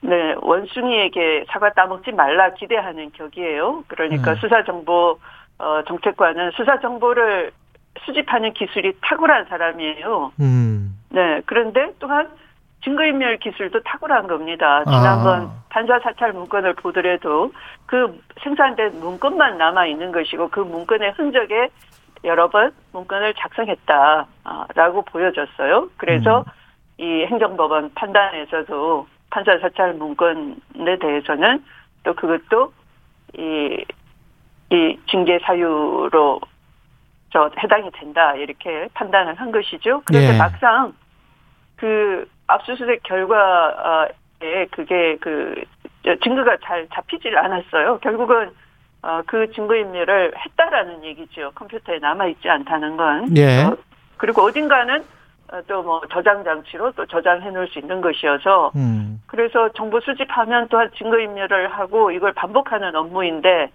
에, 그 증거 인멸 어, 한다고 볼 수가 없다라고 해서 기각을 한다는 것은 그 죄의 엄중함에 비해서 너무 가벼운 결정이었다 어, 유감이다 생각합니다. 근데 사법적인 어떤 판단이 좀 내려져야 그리고 이제 좀 네. 진척이 돼야 국민들 입장에서는 아 이게 진실이구나 이렇게 네. 확인을 할 수 있는 거란 말이죠. 지금 네, 아- 그래 그래서 예. 사법 정의를 실현하는 것은 예. 어, 사실은 어, 이 검- 수사기관과 법원이 함께 해야 되는 것인데요. 이 같은 경우에는 어, 보면 영장에서 그 손준성 보냄이라는 걸 언제 보냈는지 특정하지 못했다. 이- 이- 그래서 이 공수처의 그 수사가 허술했다. 이렇게 그 언론 보도 나는 걸 봤어요. 예. 그런데 사실 영장 청구서에 기재하는 정도는 죄를 범하였다고 의심할 만한 상당한 이유를 기재하면 되는 것이지 음. 언제 보냈느냐 하는 것은 수사해서 특정해내는 것이고 공소장에 그렇게 기재하면 되는 것이거든요. 예. 네, 그래서 그렇게 영장 기재 범죄 사실에 대해서 공소장 정도로 특정을 하지 않았다라고 비판한다는 것은 어, 상당히 그 법 상식에 어긋나는 비판이었다 그렇게 지적을 하고 싶어요. 이렇게 되면 이렇게 계속 이제 조사에도 불응하고 이렇게 계속 갈 수 있는 겁니까? 수사 방향은 어떻게 돼야 되는 겁니까? 이렇게 되면? 어, 당연히 신속하게 수사돼야 되는 것이고요. 어, 사실 여기에 대해서 윤석열 후보도 입을 대면 안 되는 것이죠. 마치 그 본인과 무관한 것처럼 일관되게 주장을 해왔으면서 예. 왜 갑자기 그 자당의 그 후보 TV 토론에서는 자기 자신에게 그 상처가 된다. 대선에 개입하는 수사다. 이렇게 정치적 발언을 자꾸 하는 것인지 앞뒤가 모순되는 것이고요. 어, 그래서 이 공수처가 신속하게 수사할 수 있도록 어, 수사기관들도 유기적으로 협조를 하고 또 무엇보다 손준성 검사가 이 디지털 증거가 수사 오른 마당에 당당하게 수사에 임해야 되는 것이지 수사를 지연시키는 핑계가 자범하고 똑같은 거예요. 뭐 아, 변호사 선임 안 했다. 또 변호사 선임 하고 난 뒤에도 아 변호사가 준비를 못했다. 이런 식으로 해서 뭐 본인이 법률가니까 변호사 없이도 충분히 방어가 가능한 것인데 아, 밖에서는 부인하고 안에 안에 안 들어가고 수사 협조하지 않고 법원은 터무니없는 이유로 영장을 기각하고 한다는 것은 사법 정의를 그 전체가 내팽개친다라는 얘기예요. 예. 네. 대장동 논란과 관련해서는 여러 의혹들이 나오고 있는데 핵심은 뭐라고 네. 보세요? 어, 결국은 저는 대장동 의혹도 윤석열 후보한테 수렴이 돼 있다라고 생각을 합니다. 윤석열 후보에게 애초에- 수렴이 된다. 예. 네네. 애초에 이 지주 자금에 필요한 seed money가 이제 그 대장동으로 저축은행 돈이 들어갔지 않습니까? 음. 예. 부산 저축은행 돈이 들어갔는데 그 저, 부산 저축은행의 대출 비리 이 사건을 어, 수사팀장으로서 맡았던 중수 이과장 바로- 할 때. 예. 네네 네. 예. 윤석열 중수 이과장이었어요. 근데 예. 이 부분 수사하지 않았던 점이 하나 이제 드러난 거죠. 음. 또두 번째는 이 2015년에 그 SK 최태원 회장 사면 그 뒷거래 의혹이 지금 또 어, 언론이 이제 쉬쉬하고 있는 거지만 어, 음. 국민들은 상당히 의심스러워하는 것이죠. 어, 또 거기에 연루돼서 어, 이 김만배 씨와 몰랐다 하는 것인데 법조계에서는 이미 김만배 씨와는 아주 친한 관계이다 이렇게 알려져 있는 것이고요. 또 특검으로 어, 합류할 때도 이 김만배 추천이었다라는 김의겸 의원의 그 증언이 있었고요. 예. 이 사건 관련해서는 그 부친의 주택을 김만배 씨 누나가 이제 매입을 했는데 사실은 잘 팔리지 않는 그 동네라는 거 아니에요. 그런데 갑자기 주택 매매가 이루어졌고요. 그것도 이 총장으로 가기 전, 네, 임명받기 전이었고. 그래서 이 피할 수 없는 그 내관들이 고발 사주 이외에도 이렇게 대장동 사건 관련해서도 두 가지 지점에서 윤석열 후보에게 이제 수사가 수렴이 되고 있는 상황이다. 라고 봅니다. 그러면 지금 말씀하신 거 종합하면 다 연결돼 있다. 2011년 중수 이과장 할 때 부산저축은행 SPC 수사가 어, 부실하게 됐다라고 어, 네. 말씀하시면서 이게 이제 네. 윤석열 중수 이과장과 연결돼 있었고 네. 2015년에 에, 최태원 회장 사면과도 연결돼 있을 수 있다. 네, 네. 그리고 2019년 김만배 씨의 누나가 윤석열 네. 부친의 집을 네. 산 것도 윤석열과 연결된 것이 아니냐 이런 네. 이런 말씀이네요. 그렇죠. 네. 네.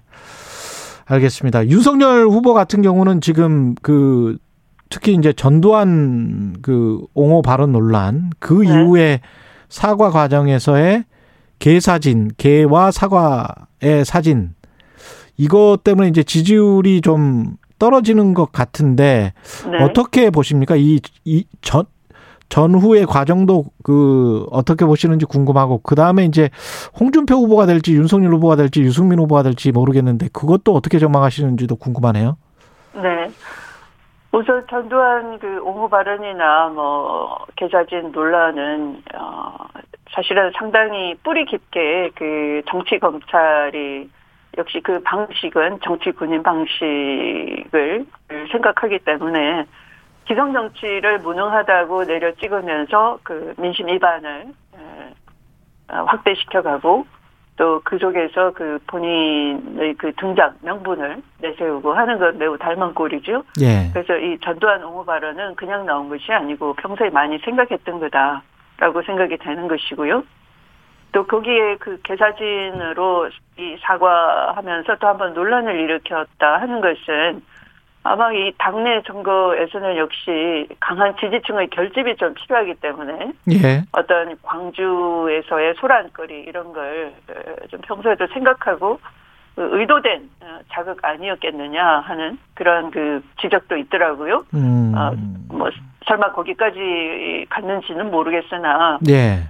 네, 상당히 그 어, 이 법기술자로서 정치 기술도 나쁜 것을 많이 배웠다 라는 느낌이 들었고요. 예. 어, 결국은 최종 후보로서는 어, 올라가기가 어렵지 않겠느냐 하는 음. 것인데 그러나 또 이 일반 여론조사 50이고 또 당원 여론조사 50, 50. 이렇게 돼 있기 때문에 어, 조금 예측은 좀 어렵네요, 저로서는. 예.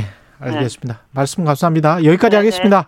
고맙습니다. 네, 고맙습니다. 네. 예, 민주당 이재명 대선 후보 캠프의 명예선대위원장 추미애 전 법무부 장관이었습니다. 감사합니다. 공정, 공익, 그리고 균형. 한 발짝 더 들어간다. 세상에 이익이 되는 방송. 최경영의 최강 시사.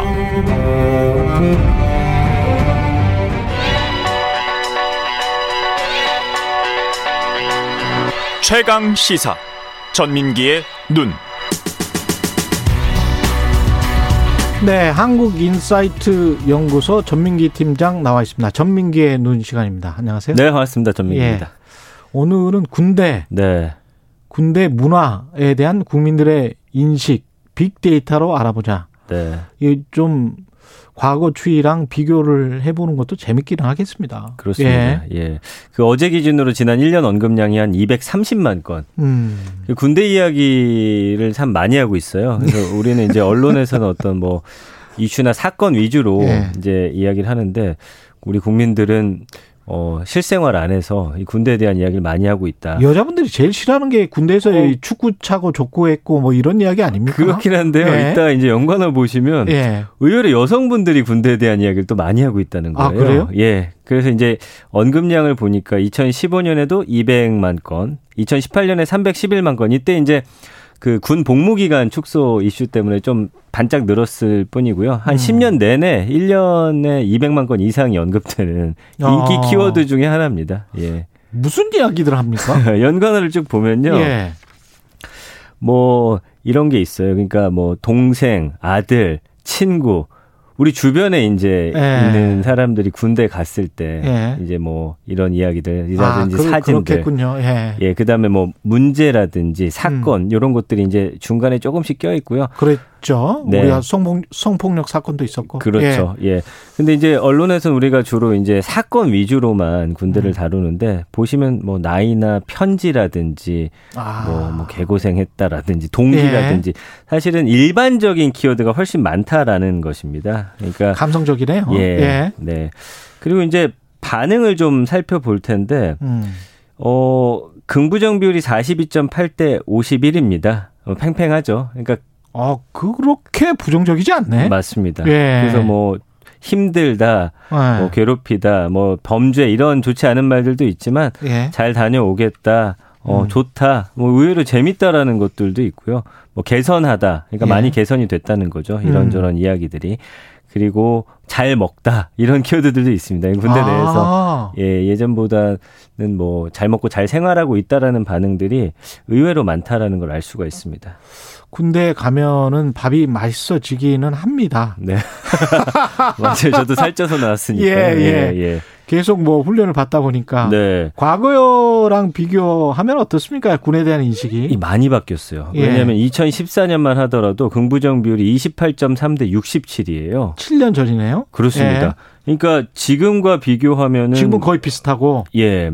그 긍정 비율은 한 14% 정도 이 당시가 낮고요. 예. 어, 부정 비율은 16% 높거든요. 예. 근데 이때 가장 많이 언급된 단어 보시면은 폭행이라는 단어예요. 폭행. 예. 그리고 어. 힘들다, 어. 범죄, 뭐 왕따, 위협, 후유증, 분노, 욕. 아까 소개해드린 감성어하고는 상당히 그러네. 차이가 있어요. 이때 예. 무슨 뭐 사건이 특별한 사건들이 있었던 뭐 건가요? 그때 사건들도 있었겠지만 군 음. 자체에 대한 이제 뭐 폭행이나 이런 이슈들이 어 이때 좀 많았는데 예. 이게 이제 많이 사라졌다라는 걸 알 수가 있고요. 음. 그럼 2018년도엔 어땠나? 37.1대 56 긍부정 비율이. 아, 꾸준히 올라오고 있는 게 사실이네. 있습니다. 이게 예. 이 추세를 보면 확실해지네요. 그러면서 예. 이제 폭행이란 단어가 굉장히 작아졌어요. 물론 음. 차별이라는 단어가 있긴 합니다만 그 외에 이때 처음으로 뭐 재밌다라든지 편하다, 뭐 어, 잘하고 오겠다라는 이런 단어들이 좀 올라오면서 예.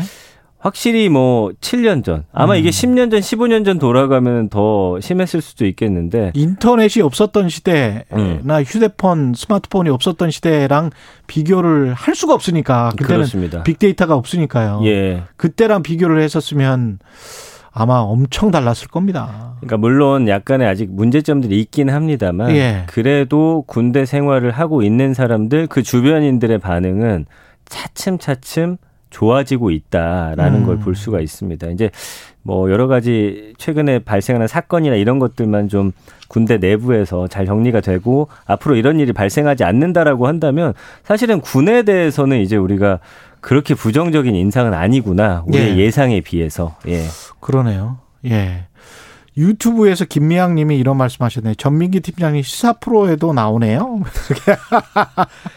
주로 뭐 그 사실은 저 코믹 프로 이런 프로에 많이 나오시죠? 아니 원래는 예. 이제 이제 시사나 뭐 예. 문화 트렌드를 더 많이 하는데 예. 그거는 이제 하나 하는데 한두 개 정도 하는데 아, 그 그게 인기가 너무 좋죠. 예, 그렇습니다. 예. 예. 이게 원래 예. 제 업이에요. 예. 원래 음. 업이고 최욱 씨가 버려 놓은 겁니다.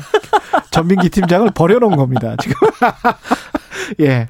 황웅규 님은 군대 가서 살 빼서 나왔는데 제대하고 원복되었음 이런 음. 아 군대 가서 살 빼서 나, 이 이분은 좀 힘드시고 좀 훈련을 많이 했나 보네요. 네. 그게 이제 제 기억에 예. 말랐던 사람은 살이 좀 찌고요. 예. 좀 이제 과체중이었던 분들은 오히려 좀 빠지고 이런 저도 말랐는데 예. 군대 가서 살이 쪘거든요. 굉장히 규칙적으로 살고 예, 규칙적으로 예. 살고 그러니까 맞습니다. 밥 잘 먹여주고 그러니까 뭐 그랬던 것 같은데 유튜브 같은 경우도 이 관련해서 어떤 그 검색이 됩니까? 군대 관련 영상이 상당히 많아요. 3,300개 정도 되고 조회수가 무려 지난 1, 년 동안 3,300개. 예, 1억 예. 7천 1억 7천만 건 조회수가. 아. 그렇군요. 좋아요가 324만 건. 예. 그래서 이제 유튜브 안에서는 이제 긍부정 비율이 21대 50인데 뭐 여기는 중립이라고 해가지고 뭐 음. 웃기다 이런 키워드들이 있어서 그런데 어쨌든 반반이에요. 뭐 예. 좋다, 재밌다, 웃기다, 뭐 잘하다, 뭐 이런 단어들이 나오고 그 감성어들도 쭉 보면은 이런 키워드인데 이 영상 중에서 인기가 많은 것들을 살펴봤더니 최근에 이제 그 넷플릭스의 DP 때문에 음. 요 관련 영상 3개가 한 top 3, top 10 안에 들어 있고요. 예. 이게 다 합쳤더니 한 1,300만 뷰. 음. 그 외에는 뭐 예를 들면 군대 음식 만들어서 먹는 거라든지. 군대 음식을 네. 다시 재현해서? 그렇죠. 예. 뽀글이라고 해 가지고 이제 그냥 그 라면인데 예. 뜨거운 물 그냥 붓는 거죠. 예. 예, 컵라면. 그리고 하여튼 좋진 않다고 합니다만 몸에 음. 군대리아라든지 아니면 군대에서 끓였던 뭐 이런 음 그런 음식들 예. 그런 거를 이제 다시 한번 재현해 가지고 먹는 이런 영상들이 상당히 인기가 있고요. 예. 그 외에 봤더니 뭐 풀린 군번과 꼬인 군번 차이라든지 이런 군대 내부의 이런 것들을 설명해 주는 것들이 상당한 인기 컨텐츠로 자리를 잡고 있더라고요. 군대 생활하고 사회 생활하고 좀 비슷한 게 예. 군대도 사실은 보직을 어떤 보직을 받느냐 이것 이게 제일 또 중요한 맞습니다. 것 같습니다. 제가 이제 예. PX병 출신인데 아 PX병이 셨어요? 사회에서 나왔더니 무시를 굉장히 많이 해요. 그러나 예. 저는 들어갔더니 그 예. 자리가 예. 비어 있었을 뿐이고 뭐 아. 제가 선택한 건 아닌데 어쨌든 뭐 이런 보직과 관련한 이야기들 그렇죠. 많이 있습니다. 예. 예. 재밌죠. 그런 보직 이야기들 군대에 정말 각가지 보직들이 있습니다. 예.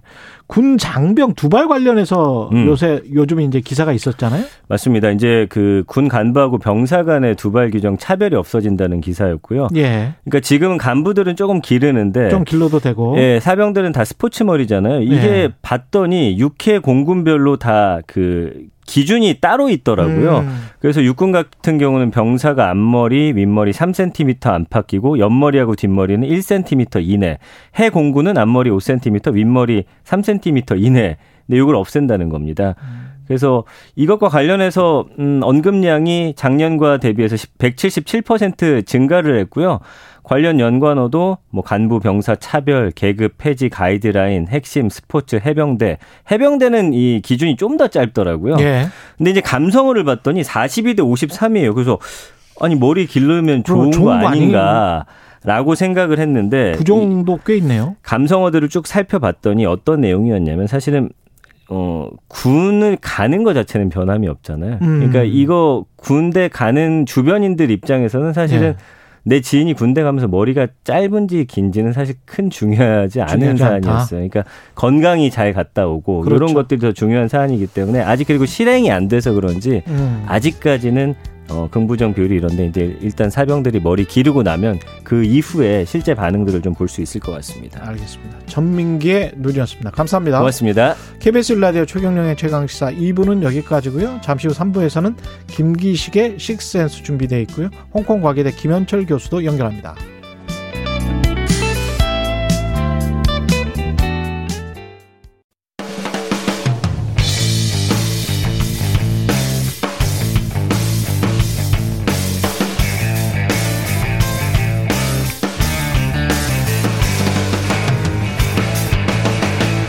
최경영의 최강 시사.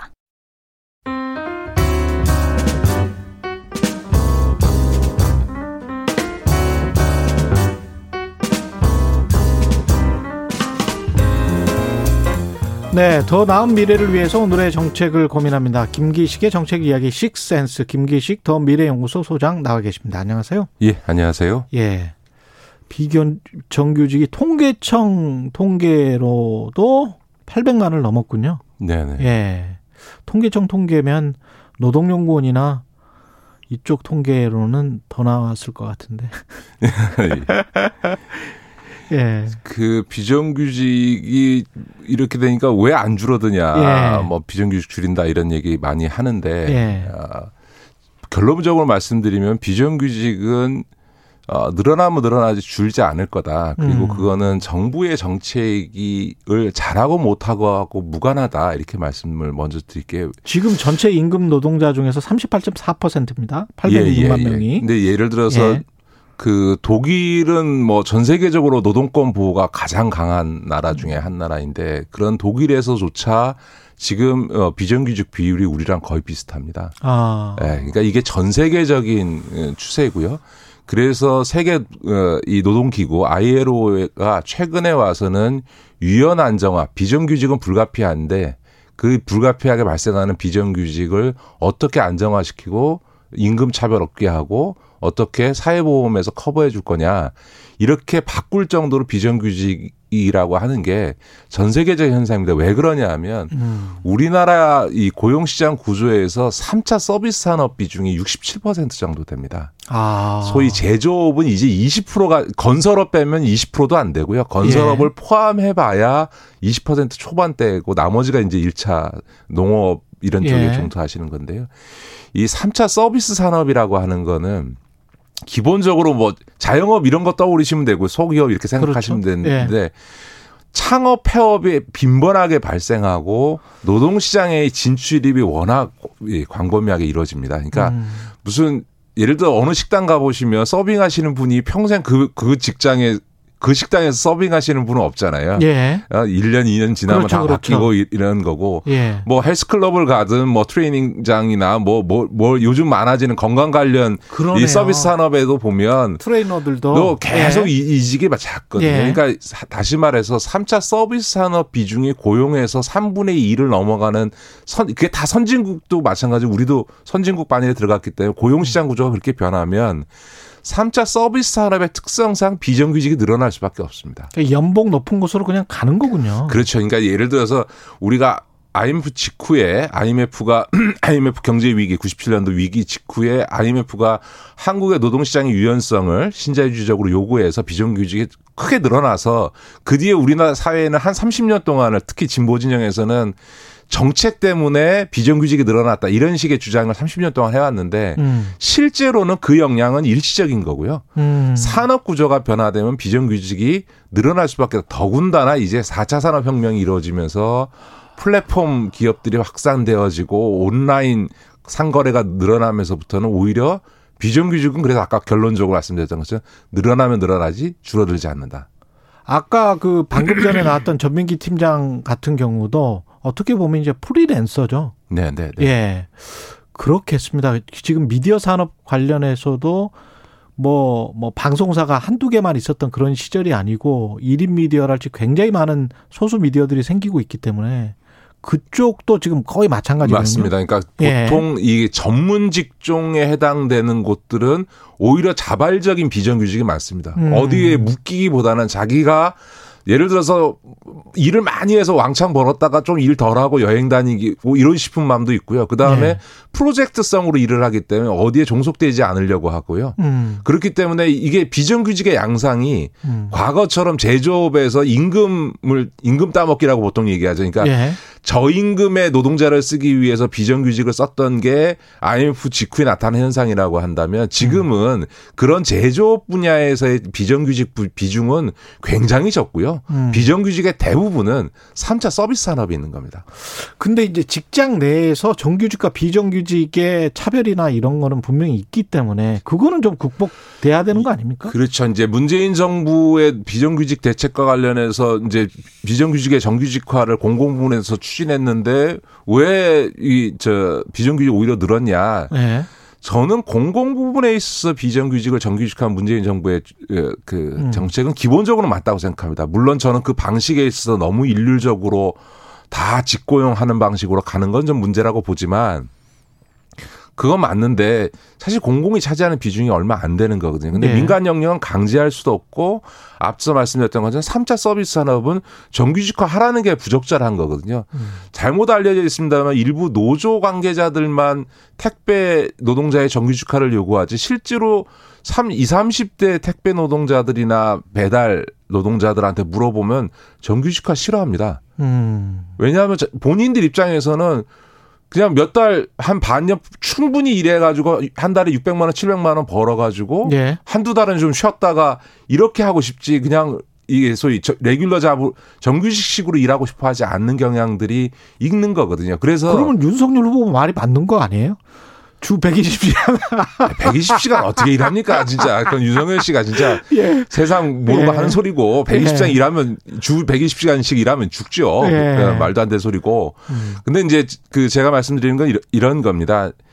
비정규직의 문제를 정규직화만이 대안이다라고 생각하는 건 전혀 부적절한 거죠. 음. 어, 오히려 이제부터 고민해야 되는 거는 이런 3차 산업의 고용 비중이 커지면서 불가피하게 존재할 수밖에 없고 늘어나는 비정규직에 대해서는 차별이 없도록 하고 예. 심지어 스웨덴이나 이 네덜란드 같은 데는요 비정규직을 쓰면 임금을 더 주게 돼 있습니다. 왜냐하면 정규직은 고용이 안정된 반면에 비정규직은 고용을 안정시켜주지 않는 대신에 그 단기간에는 정규직보다 임금을 더 주게 돼 있습니다. 아까 어떤 분이 지금 댓글 그 똑같은 이야기 쓰셨어요. 예, 예. 그래서 우리나라도 어떤 회사는 그렇게 한답니다. 예, 예, 예. 그러니까 지금부터는 산업 구조의 변환됐으니 비정규직을의 대책의 핵심은 이제는 정규직화가 아니고 음. 비정규직의 처우를 개선하고 사회보험의 사각지가 내가 없도록 만들고 동시에 비정규직에 대해서는 임금을 더 주는 방식으로 가야 되는데 문제는 우리나라에 이게 안 되는 결정적인 이유가 있습니다. 어떤 건가요? 임금 구조 때문에 그렇습니다. 아, 아 호봉제. 연공, 연공급 임금 구조 예, 때문에 안 됩니다. 연공 서열 때문에. 예, 그러니까 예를 들어서 네덜란드는요. 음. 어, 임금 노동자의 60%가 비정규직입니다.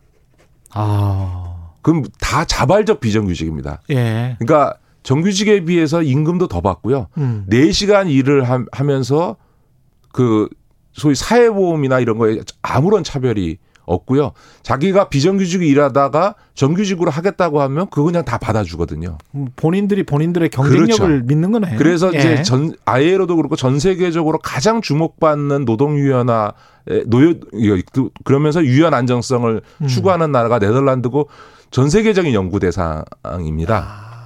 그런데 이런 게 가능한 거는 뭐냐면 임금 구조가 이게 직무에 따라서 임금 구조가 만들어진 직무국 구조가 돼 있으니까 정규직과 비정규직의 임금을 비교할 수 있는 거예요. 음. 근데 우리나라는 직무급이 아니고 연공급 구조라 그래서 입사되고 나서 호봉제식으로 10년 되면 10호봉 올라가고 20년 되면 20호봉 올라가거든요. 그렇습니다. 그러니까 똑같은 일을 해도 입사 기간이 얼마냐에 따라서 임금이 두 배 차이 나거든요. 현대자동차 신입사원하고 현대자동차 지금 25년 근무한 사람하고 월급 차이가 두 배 나거든요. 예. 자, 그러면 비, 비정규직에 대해서 정규직보다 임금을 차별하면 안 된다. 음. 그때 그 차별의 기준점이 똑같은 일을 하는데 입사 1년 차를 기준으로 할 거냐, 입사 25년 차를 기준으로 할 거냐.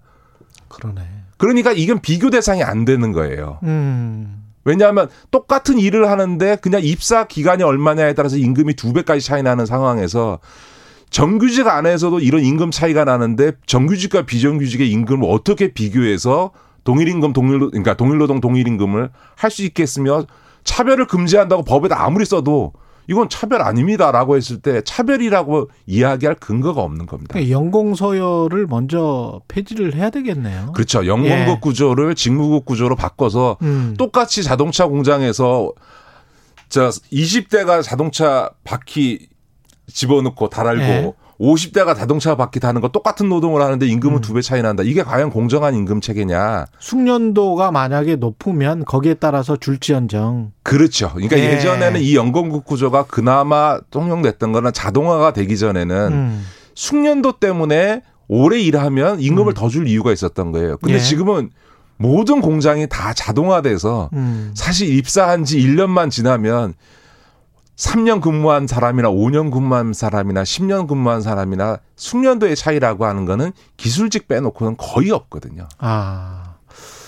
결국은 노동조합 조직률이 떨어지고 이런 것들도 전 세계적인 현상이 된 게 이런 저 3차 서비스 산업의 발달과 연결이 돼 있고 그렇죠. 얼마 돼 전에 있었네요. 그, 예. 그 현대자동차에서 음. 아주 우리나라 노동당 운동사에 아주 획기적인 사, 안이 벌어진 거 아닙니까? 현대자동차 노동조합이 임금 협상을 했는데 그게 50대 이상의 소위 장년층 생산직에게 유리하게 임금 협상을 하니까 20, 30대의 그 MZ 세대의 사무직 조합원들이 다 탈퇴해서 그랬죠. 별도의 노동조합을 만들었지 않습니까? 그 그랬죠. 그 이유가 뭐냐면 음. 이 연공급 임금 구조화에서 소위 노조를 주도하고 있는 생산직 노조를 주도하고 있는 50대에게 유리한 방식으로 임금 협상을 한다. 음. 똑같이 일하는데 왜 나이 들었다고 해서 더 많이 가는 가져가는 이런 임금 구조를 만드냐라고 예. 하는 것에 대한 청년 세대의 반감이 있는 거거든요.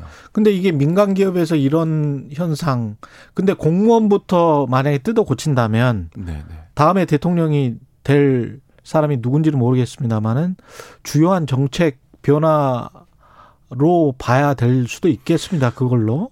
그 노동계도 원칙적으로는 직무구분 체계로의 전환을 반대하지는 못합니다. 왜냐하면 음. 본인들이 가장 중요하게 생각하는 게 동일노동, 동일임금 이라고 그렇죠. 얘기하고 예. 또 연대임금제 얘기도 하고 하는데 그게 직무급을 전제하고 있다라고 하는 건 누구나 다 아는 이야기. 그러네요. 같은 일이면. 예, 예. 그러니까 공식적으로는 반대하지 못하는데 이 연공국 구조의 가장 큰 혜택을 누리고 있는 대기업이나 공공부문 노조가 노동운동 안에서 제일 힘이 세잖아요. 그렇죠. 거기 눈치를 보고 있는 건데 물론 임금 구조의 개편은 정부가 일방적으로 밀어붙일 수는 없고요. 음.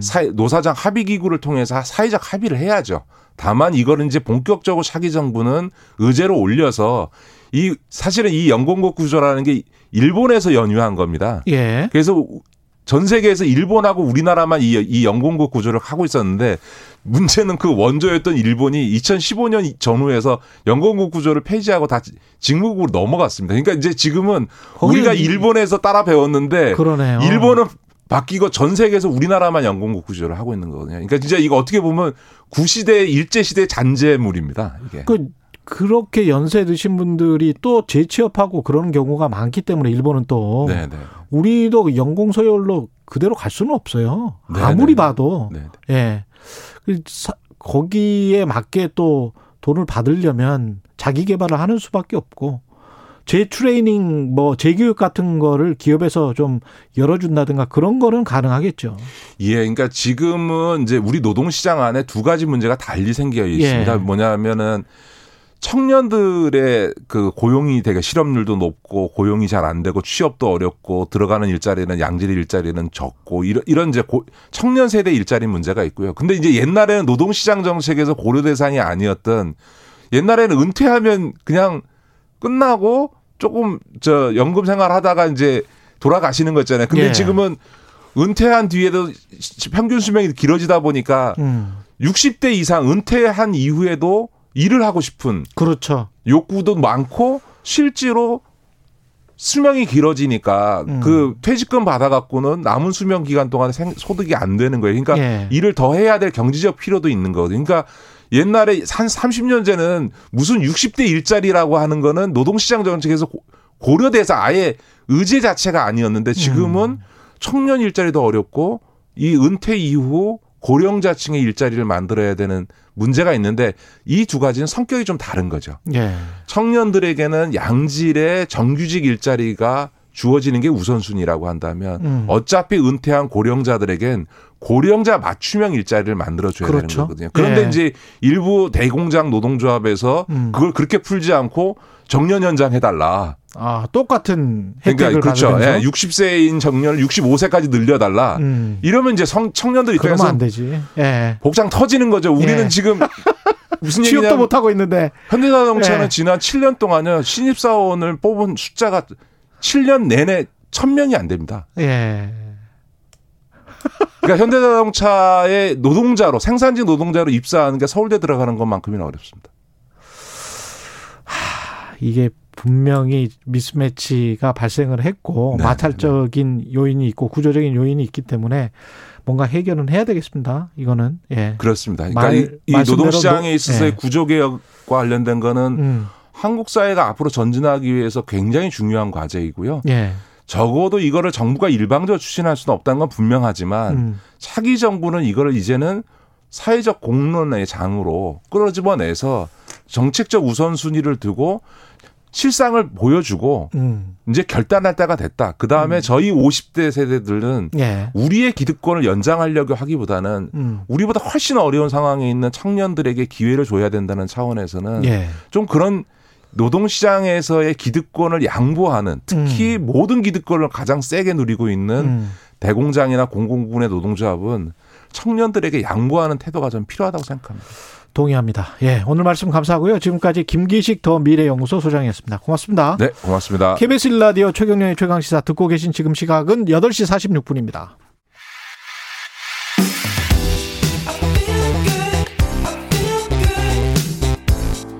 세상에 이익이 되는 방송 최경영의 최강 시사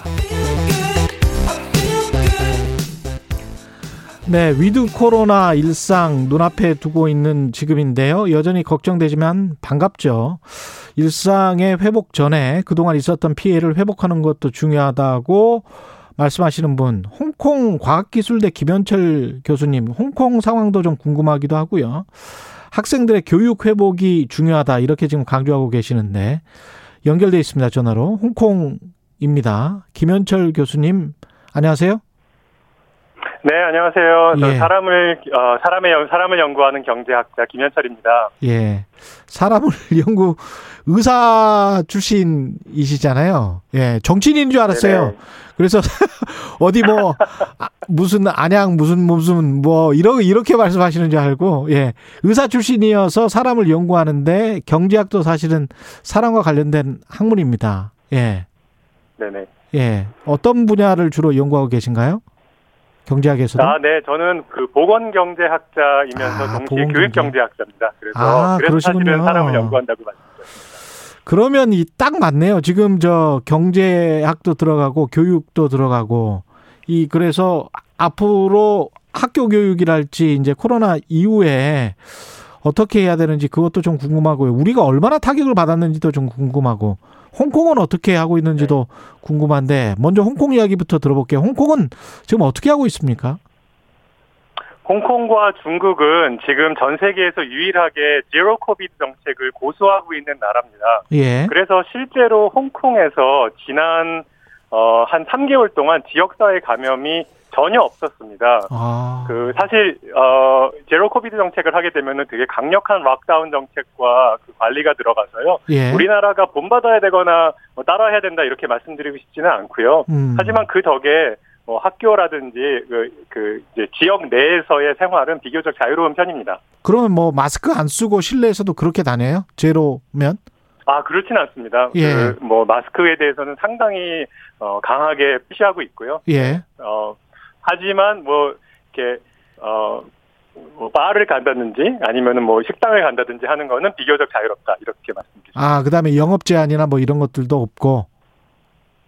어, 없지는 않고요. 아, 그 있습니까? 심각하, 예. 심각하게 하지는 않는다. 네. 예. 현재로는 그렇습니다. 지금 한국 방역은 11월 1일부터 이제 단계적으로 풀 것 같습니다. 단계적 일상 회복인데 멀리서 네. 보시면 어, 어떻게 보이나요? 한국의 상황은? 어, 한국의 상황은 어, 비교적 저는 잘 매니지하고 있다고 생각하고요. 예. 그런데 어, 지금까지 저희 우리나라가 눈에 보이는 것, 확진자 수 관리, 어, 뭐, 사망자 수 관리, 이런 것들은 참 잘했는데, 예. 그 눈에 보이지 않는 부분들, 예를 음. 들어서, 사회, 사회적 거리두기 정책이 공짜가 아니거든요. 예. 그 자영업자들이 손해를 보고 학생들이 그럼요. 학교를 못 가고 그러면은 음. 그것이 장기적으로 이들의 생명에 영향을 주거든요. 예. 그런 부분까지 우리가 충분히 고려해서 어, 사회적 합의를 만들어서 각, 어, 방역 정책을 했다. 그렇게까지는 못한 것 같다는 생각을 들고 있습니다. 그렇죠. 그러면 눈에 보이지 않는 것들을 앞으로 이제 챙겨야 될 텐데 이분들이 또 타격이 제일 네네. 컸을 거란 말이죠. 자영업도 그렇고. 그렇죠. 교육을 받는 학생들도 이게 줌이나 뭐 이런 걸로 받는다고 합니다만 이게 분명히 무슨 손실이 있었을 것 같은데요. 네네. 그 등교 제한의 효과는 어, 어 무척 학생들한테 나쁜 영향을 주었다는 것이 충분히 예상이 됩니다. 예. 어, 많은 나라에서 어, 뭐 예를 들어서 프랑스, 뭐 독일 이런 나라들에서 이러한 연구들이 이미 나와 있고요. 음. 그런데 안타깝게도 우리나라에서는 아직 그 결과가 나와 있지 않습니다. 제가 조만간 발표 준비하고 있는데요, 연구하고 있는데요. 예. 뭐 알려드릴 수 있는 기회가 있었으면 좋겠고요. 우리나라를 대상으로. 예. 우리 우리 네 그렇습니다. 우리나라 네. 대상으로 한 연구 진행하고 있고요. 음. 어 그런데 안타깝게도 등교 제한은 이미 코로나 예방 효과가 없다는 것이 여러 연구를 통해서 증명이 되었습니다. 아. 네, 왜 그런가 하면은 학생들이 학교에 가지 않는다고 해서 집에만 가만히 있으면은 아마 줄어들 테지만 학생들이 학교 대신에 뭐 친구 집에도 가고 놀이터에도 가고 학원에도 가고 이렇게 하기 때문에 방역 효과가 거의 없다. 사실상 없, 아예 없다라는 것이 많은 연구들의 결과입니다. 마찬가지군요, 그러니까. 방역 지침, 내가 되게 안타깝습니다. 아, 음. 참. 그래서 방역 지침을 준수하는 학교가 오히려 아이들한테 안전한 곳이고, 아. 어, 학교를 보내지 않으면은 아이들한테 미, 아이들이 입는 피해는 막심할 것이라는 것이 어, 많은 연구자들이 이야기하고 있는 것입니다. 어, 학생들이 어떤 피해를 입게 되나요? 단순히 뭐 지적 수준이랄지 배울 때 제대로 못 배운다 뭐 이겁니까? 아니면 다른 교육적으로 봤을 때는 다른 어떤 손실도 있습니까?